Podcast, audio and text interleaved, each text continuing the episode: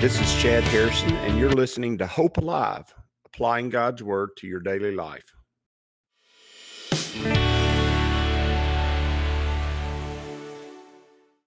Hi, this is Chad Harrison, and I am the teaching pastor of Lake Community Church and have been serving as a pastor for 25 years. I'm also a practicing attorney. This podcast is designed to help you study God's Word and find God's will for your life. I pray in the name of Jesus right now that God would open up His Word to you and allow you to see Him and to know Him and to know His will, that you might glorify Him and that you might walk in faith and power each and every day, especially today. In Jesus' name. Good morning. Welcome to Lake Community Church's morning Bible study. We're in Exodus chapter 22 this morning. Exodus chapter 22 and in verse 29 through 31.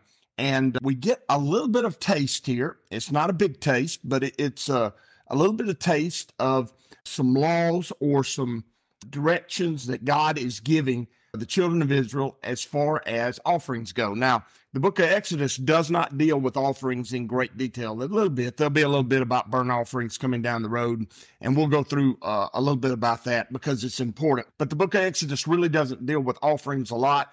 Uh, and you go, I, I never really liked the offerings, which animal and what, how we do it and all that kind of stuff. That's just my favorite part of scripture. And I understand that if they, if you're a regular studier of the Bible and you're going into offerings and you're going, I just don't like that. Well, a lot of folks don't. That's not unusual. That being said, offerings are very important scripture. And in the Old Testament, they're very important because they give us a couple of things. First of all, they give us an insight into who Jesus is because he is the final sacrifice. He is the cumulative sacrifice. He's the one that culminates all the, he, he is the cumulative sacrifice of everything for the whole universe. Jesus is pictured in the sacrifices that are spelled out in uh, Leviticus, Numbers, and Deuteronomy. He is the culmination of those sacrifices. They all point to him in some way. Each one of them give us some insight into that final sacrifice, which is Jesus. Now, the second uh, important thing about that is it gets it gives us insights into ourselves and uh, our relationship with God. Because remember, in the New Testament, we're taught that our bodies are living sacrifices, meaning our life is a sacrifice and how we live our lives and how we how we do things each and every day is important. And who we are and uh, how we present ourselves how we think how we live. And those are two different things the meditations of my heart the thoughts of my mind and then how that is lived out in the world i live in is important and so how we do those things and how, how those things manifest themselves in our lives is, is an important aspect of our offering. It is our service to God. It is how we serve God. Remember, Jesus said when he was asked, What what must I do to have eternal life? When he's asked that question, he said that, that which you must do is to believe on the one the Father sent. And that means to place our faith in Jesus. So the work of of salvation, the work, and remember, salvation is God changing my heart and my mind to His will and His purpose. The work of salvation is faith, and and but faith has certain outward outcomes, and we learn that from the book of James. Faith has faith comes about and is seen in what we say and in what we do. Our actions reflect what we believe and our words reflect what we believe. Now, I'm not talking about like when you go to church on Sunday morning and you're you're on point and you're ready to say the right things. I, I loved it when I used to teach uh, some youth Sunday school classes, and the first answer to any question was always Jesus. And you know that, in in a very rudimentary way, that that really is the answer to anything. Jesus is the answer but it wasn't the answer to specific questions. If I say, Where was Jesus born? the answer is not Jesus, it's Bethlehem. Now, Jesus is the important part of that story, but the answer is Bethlehem. And so oftentimes we just get into, we get into uh, just Jesus is the answer. That's not, that we, we we have to have we have to have more than, that you have to understand that your faith is an action it it derives from you your your what, who you are as a believer, who you are as a person. It, it, starts with the faith, but it comes out in the book of James. The Bible says, James says, look, it comes out in what I say when life is happening, not just when I'm ready to give the answer. It's it comes out in what I do when when I'm just a- operating on instinct, when I'm just operating on it's time to act and, and this is my action. And so my actions and my words reflect what I believe. And they're great barometers for that. They're great barometers for that. And so my life is a living sacrifice. And so I can look and say, when this happened, this is how I reacted. When this happened, this is what I believe to be true. And then when I realize that my actions or my words don't reflect what I say I believe, when I realize that, when it comes out in my mind and my and I, I I see it, it's it's alive. I go, why don't I believe that? And then that's when you begin to learn how to place your faith in Jesus in all situations. When you learn how to engage your faith in everything, and then that's when real change takes place in your heart and your mind. So we, we hear people, we I want change to happen. We need to have change. The truth is the only real change that ever changed anything in the world is is us taking on the mind of Christ, us taking on the will of the Father and rejecting our own broken and lost wills and ways. That's the only way for it ever happen and only way for real change to take place in the heart of anybody and therefore real change to take place in the world is that human beings place their faith in Jesus Christ. That's when real change takes place. That's how you can run into somebody who is one way and then now that they have a relationship with Jesus, they they are different. Now are they still subject to go back to that old man? Yeah but they're really different. They're changed. And so the way you do that is you have to make your life a living sacrifice. You have to you have to sacrifice your old self so that you can have the fullness of the life God has given you through Jesus Christ eternal life and uh, that's just a little direction right there. And when we get to the end of chapter 22, God gives them some directions. He says, "Do not hold back offerings for the from the your granaries or your vats." Now, you as you read that, you go, "I have no idea what that means." First of all, you need to look at it and just anytime you look at a law, we always break it down and and as a lawyer, that's the important way to do it. You break down, break it down into its sections. You really literally break the sentence down. Right, hold back. What that means is in some ways I'm not giving my all. You you may give a little, but you don't give you don't give all of what's uh, required. And so what God's saying is you can't give a sacrifice that's a part sacrifice. That won't work. That's not how that's not how it uh, should that's not how it should uh, take place and you should not give just part of yourself. Now, when he says from your granaries or your vats, that's talking about not burnt offering sacrifices. That's not sacrifice for sin. That's fellowship sacrifices. And you're going to find that grain offerings and cake offerings and things like that, as you study through scripture, are offerings for fellowship.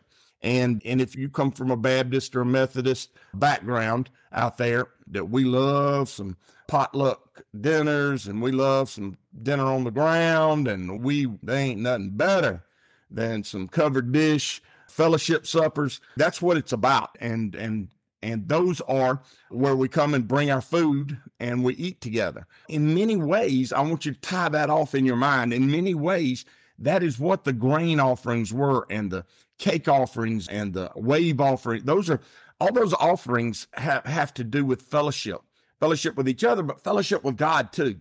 And when you bring those type of offerings, what you're saying is, I want a fellowship with you. And that is a sweet offering for God.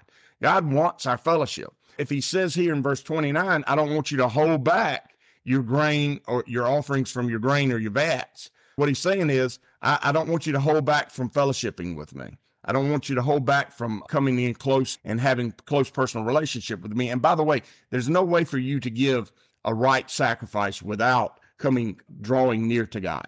Not possible. If my life is a living sacrifice, then it has to be a continual drawing near to God and Him drawing near to me. It's the only way for it to happen. It's the only way for it to work. And as you're studying, as, as you're thinking about these offerings, the first principle that is given to the children of Israel about offerings as they've received the Ten Commandments, the first one is do not, do not hold back your offerings of fellowship with God. I, I think that is a neat uh, truth that the first offering instruction God gives in his word is don't hold back fellowship. Don't hold back fellowship. He wants to fellowship with you and he wants us to fellowship with each other. Don't hold that back. If you give a little bit, and then so many people say, I go to church twice a month, I go to church, I go. What you're saying is that you're holding back something. You're holding back a little bit. It, it, I can't, and, and for you young people who have young children, this is so important, so important that your children are raised in the fellowship because I deal with people who didn't grow up in church and and they sincerely believe to have missed out on a lot and they have and i can remember when i was very young very young my parents were young parents they were in their late 20s and early 30s we would miss church about every other week when i was five six seven eight years old we did. It was just that time of life. My dad was a state senator in Montgomery. My mom was working all kinds of shifts, early in the morning shifts, late into the night shifts. And about every other Sunday, I can remember if we if Lost in Space came on, we weren't going. I would be ready, dressed, ready to go, sitting there watching TV. And if we ever got to Lost in Space, and once Lost in Space came on, we weren't going to go. And it was always a disappointment for me. And I don't even really know why when I was that young, but it was a disappointment for me. And then all of a sudden, my my dad figured it out and you those of you knew my dad thought saw him as somewhat of a spiritual giant but and he was in many ways but but he wasn't always that way and none of us are always what god eventually makes us into we have to grow into it and he he figured it out he figured out the important things and from that moment on we didn't miss on sunday there wasn't any Lost in Space. I never watched Lost in Space again. We were gone. We were at church. We were in the fellowship. And that had great reward for me. And it's been and it's turned out to be a great reward for for my family because both my daughters and my son-in-law are active important parts of their church. And it's not my church, it's the church where they live. And I'm very proud of that, very proud of uh, who they are because they serve God and they don't hold back their offering of fellowship. They don't do that. And and so you young families, you you will reap great reward by being faithful to this with your children because it will be a great reward for your children down the road. Don't hold back. Don't hold back your grain offerings and your vats. You must give the firstborn of your sons. Now, he said, let me read, the, finish reading verse 29 and 30 and 31. You must give the firstborn of your sons. Do the same with your cattle and your sheep. Let them stay with their mothers for seven days, but then, but give them to me on the eighth day. You are to be my holy people, so do not eat meat of an animal torn by wild beasts. Throw it into throw it into the dogs. Now, the, this offering that is mentioned here God first mentions fellowship offering, but interestingly, he doesn't mention the tithe, and that seems like the offering that everybody is eh, discusses. In all actuality, he doesn't even mention the tithe, tithe here. He mentions the first fruit offering. And you go, what is the first fruit offering? That's the offering where you offer up the first of anything that God starts doing that's great. And so uh, for them, it would have been their children and animals because that's really all they had. But for us, there is innumerable things. The first fruit from a business endeavor, the first fruit from your your grandchildren and your great grandchildren, and your first fruit from the first fruit from your buying a new house or purchasing property. And you go, how do I work that out? See, that's the neat thing about a first fruit offering is it's the first. And you have to figure it out as you go but but each and everything if you start and and this is really the whole point of a first fruit offering is to get your mind to understand and to see that everything that you have comes from God. And so I give him the first of everything that I have. If it's the first thing that happens in my life, I give it to God. I give it as a first fruit offering to God for the great things he has done for me. And and as we do that, and as we consider that, you begin to see all kinds of opportunities to give an offering. And notice, eh, I'm not saying giving necessarily an offering to the church. It may be an offering to the poor, maybe an offering to a, a ministry that has something to do with what you're involved in. It may be, it can be all kinds of offerings, but it's an offering that comes from the first. I remember that I offered my first daughter when she was born to God, and it's been a great joy to have done that. I offered my second one too, and so it, it it's not like it's uh, it's a continual thing. The first of their lives were important, and I wanted to I want God to be a part of that. So they were prayed over right when they came out of the womb, and and I think about all the different ministries and all the different opportunities God's given me and how they were sovereignly placed in my life by God. And God gives and God takes away and God's in charge and God's the one who makes all things good and right for us. And so as you're going through life, God wants you to continually in your mind, He wants you to continue to understand He wants fellowship with you. And then He wants you to continually understand in your mind that He's sovereign, He's in control, He's the one that is doing these things for you, and that you ought to, in your heart and in your mind, you ought to place that emphasis on Him and say, You are the source of, of all good things, and I want to offer the first part of it back to you. And as you do that, as you do that, you you all of a sudden begin to orient your life toward God, the fellowship with God, the fellowship with other believers. The first things in all my life come from Him. And then all of a sudden, everything that happens in your life, you relate to how God is and who God is and how He works and what He does. And before you know it, your heart and your mind are being saved. And that's the whole point of sacrifice is that we would understand and begin to live out the salvation that God has given us. And uh, we would begin to, uh, to exercise that salvation in every possible way.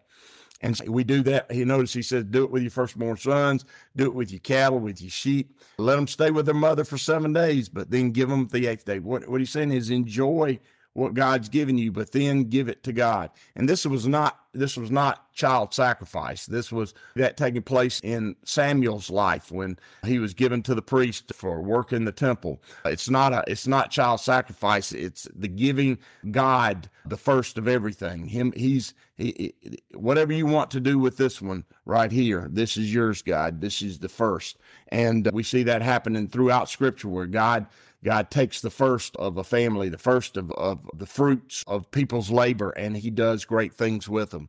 And then finally, he says, You are to be a holy people. Do not eat the meat of an animal torn by a wild beast. Throw it to the dogs. And this is, a, it's a little bit late in the Bible study, but basically, this is a picture of uh, wild beasts are always a picture of fallen angels and, and demons. Dogs, particularly, wild dogs are pictures of the demonic and wild beasts are pictures of, of fallen angels and the fallen world. So what he's saying is don't consume things from from the world. Don't take those things. You cast them out and let the dogs eat them. Let your own personal animals eat them. Don't eat or consume from the world. And I think that kind of speaks for itself, doesn't it? Uh, As you go today, I pray that the Lord will bless you and keep you, that he'll make his face to shine upon you, and that he will give you hope and peace today in Jesus' name.